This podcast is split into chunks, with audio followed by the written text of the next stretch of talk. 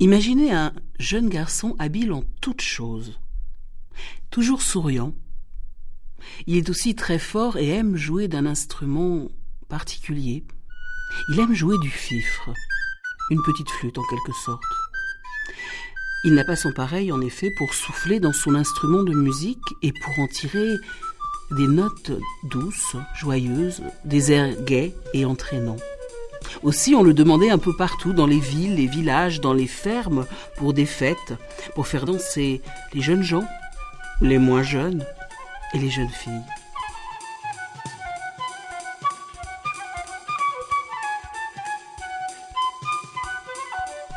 Un jour, au retour d'un bal où il en avait épuisé plus d'un, je dois bien le dire, il passa sur les bords d'une rivière. Et sur la rive, étendu sur le sable, le voilà qui voit un brochet, un gros brochet, la bouche grande ouverte, comme mort. Adieu, joueur de fifre. Euh, adieu, brochet. Voudrais-tu me rendre un service? Pourquoi pas si je peux Tout à l'heure, en sautant, je suis tombé hors de la rivière.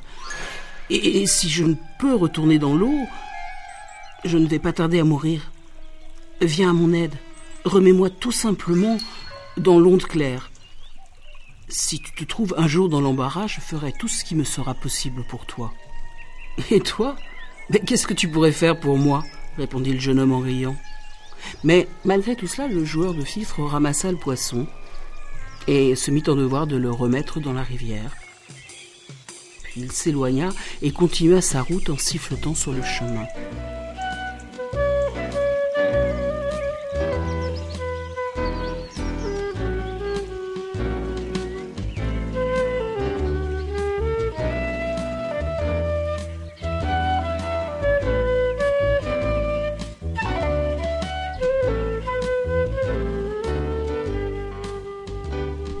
Plus tard, un peu plus loin, il entendit une autre voix. Adieu, joueur de fifre. Le garçon chercha d'où provenait la voix. Euh, tout d'abord, il ne vit rien, puis il aperçut dans le sable une fourmi blessée. Adieu, fourmi, répondit-il. Je voudrais te demander un service. Dis toujours, je verrai ce que je pourrais faire. Je me suis blessé je ne peux plus marcher. Je risque de mourir si tu ne t'occupes pas de moi. Je t'en supplie, porte-moi jusqu'à ma fourmilière. Là, mes amis sauront me guérir. Et si un jour tu as besoin d'aide, tu pourras compter sur moi. Oh, je, je ne vois pas trop comment tu pourrais m'aider, toi. Sait-on jamais? C'est vrai, répondit le joueur de fifre. Aussi il ramassa la fourmi et la conduisit jusqu'à la fourmilière. Puis il reprit son chemin sans y penser davantage.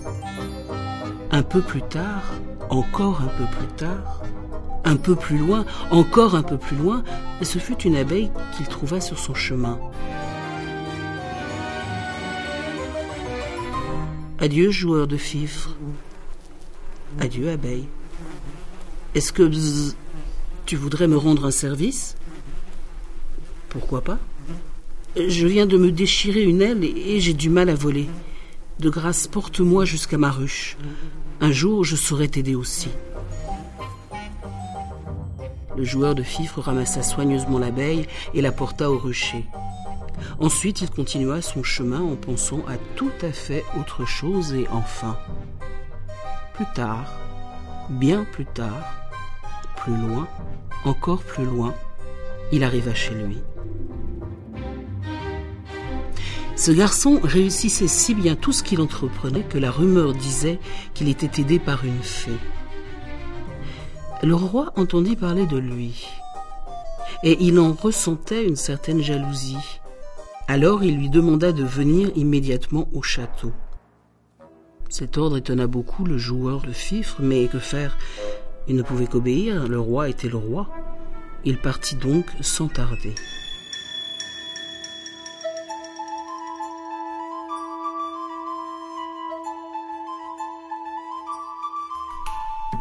Une fois arrivé, le roi lui dit On m'a assuré que tu avais un très grand pouvoir et que tu réussissais tout ce qu'il te prenait envie de faire. À présent, j'aimerais savoir exactement ce qu'il en est. Vois-tu cette clé? C'est celle de mon trésor. Je vais la jeter dans la rivière et il faut, dans une heure, que tu me l'aies rapportée. Sinon, je te ferai pendre. Disant cela, le roi se leva et jeta la clé par la fenêtre droit au milieu de la tour. Je suis perdu, pensa le joueur de fifre. Personne au monde ne pourrait retrouver cette clé. Un peu plus tard, il marcha tristement le long de la rivière, la tête basse, sans savoir que faire. Cette fois, le pauvre garçon ne voyait aucune solution pour s'en sortir quand il aperçut soudain, dans l'eau, un gros brochet qui venait dans sa direction. Quand il fut tout près du bord, le brochet lui adressa la parole.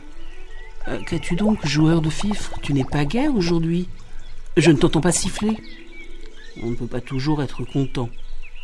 Tu es soucieux. Je veux savoir ce qui te tourmente. Eh bien, puisque tu y tiens tant, je vais te le dire. Le roi m'a fait appeler. Il a lancé ensuite la clé de son trésor au beau milieu de la dour et il m'a dit que j'avais une heure, une seule, une seule heure, tu entends, pour la lui ramener. Sinon, il me fera pendre. Ce n'est pas grand-chose, dit le brochet. Ne te fais plus de mauvais sang. Je vais te tirer d'affaire. Souviens-toi, quand tu m'as trouvé à moitié mort sur le bord de la rivière et que j'étais prié de me remettre à l'eau. Souviens-toi, tu m'as sauvé la vie. Alors aujourd'hui, je vais faire de même pour toi. Aussitôt dit, presque aussitôt fait, le brochet se retourna et plongea au fond de l'eau.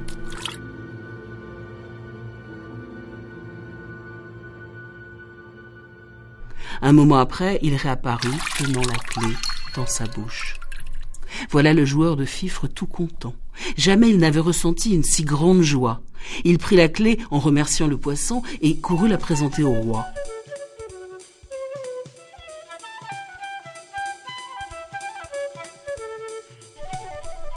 C'est bien, s'étonna le roi, il n'y a rien à dire. Mais, mais, mais, mais, mais, ce n'est pas encore fini. Maintenant, je vais faire éparpiller un sac de grains, un sac de millet dans le bois au milieu des broussailles. Et si dans une heure, tu n'as pas tout ramassé, tu seras belle et bien pendue. Voilà le joueur de fifre bien plus chagriné encore. Le roi veut ma mort, pense-t-il.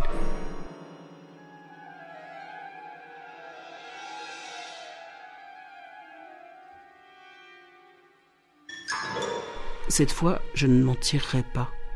Qui pourrait venir à bout d'une telle tâche? Il se dirigea vers le bois et s'assit tristement sur un tronc d'arbre, la tête dans ses mains, incapable de réfléchir. Alors qu'il avait les yeux fixés à terre, il aperçut une fourmi qui le regardait. Te voilà bien triste, joueur de fifre? Je voudrais savoir ce qui se passe. Que veux-tu qu'il se passe fit le garçon accablé. Mais dis-le-moi. Puisque tu y tiens, je vais te l'apprendre. Le roi a fait éparpiller un sac de grains en me disant que si dans une heure je n'avais pas tout ramassé, il me ferait pendre. C'est tout dit la fourmi. Eh bien, mon ami, laisse là ta tristesse. Je peux te tirer d'embarras. Je me souviens que tu m'avais secouru lorsque je m'étais blessé. Tu m'as porté à la fourmilière. Tu sais, sans toi, je serais morte. Alors, à mon tour, maintenant, je te sauverai la vie. Elle disparut. Quelques instants après, elle revint accompagnée par toute la fourmilière qui se répandit dans le bois et ramassa tous les grains de millet un par un. Le joueur de fifre les regardait n'en croyant pas ses yeux. Mais il n'eut qu'à croiser les bras et à constater que les fourmis travaillaient pour lui. Et tous les grains furent rangés dans le sac en une heure seulement. Lorsque le roi vint pour voir, il fut de nouveau très surpris. Il dit au joueur de fifre C'est bien, mon garçon. C'est même fort bien. Tu sais diablement bien t'en sortir et ta réputation n'est pas fausse. Seulement, tu n'es pas quitte encore. Écoute-moi. J'ai trois filles. Toutes les trois très belles et si ressemblantes que c'est à peine si je peux les distinguer moi-même. Or, une d'elles est amoureuse de toi. Demain, je les accompagne à l'église. Il faudra que tu me dises, sans hésiter, devant tout le monde, qu'elle est celle qui est amoureuse de toi. Et si tu le devines, tu deviendras son mari. Sinon, tu seras pendu.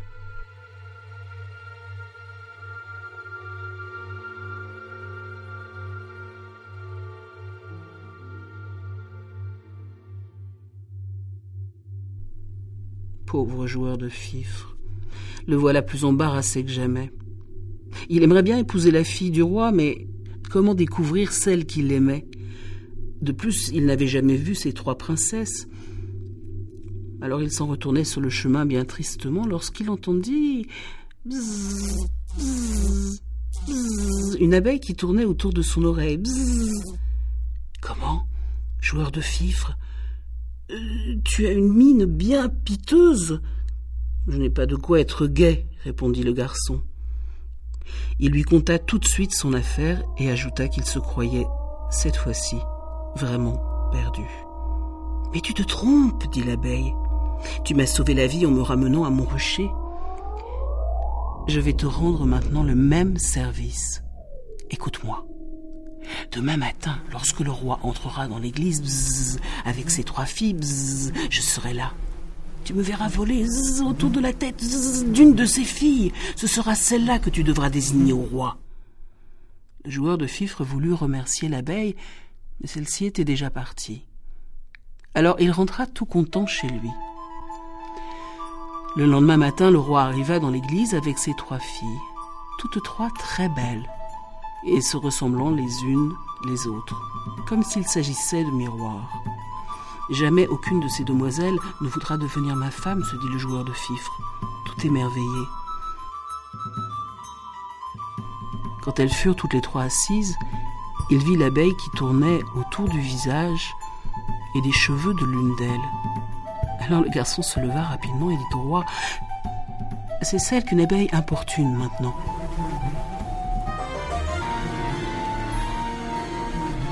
À peine avait-il parlé que l'abeille disparut dans un sifflement joyeux. Le roi alors prit la parole. C'est vrai, c'est bien elle. Et puisque tu l'as devinée, elle sera à toi, tu l'épouseras. Et c'est ainsi, à la fin de notre histoire, que le joueur de fifre fit honneur à sa réputation et épousa une princesse qui était vraiment amoureuse de lui.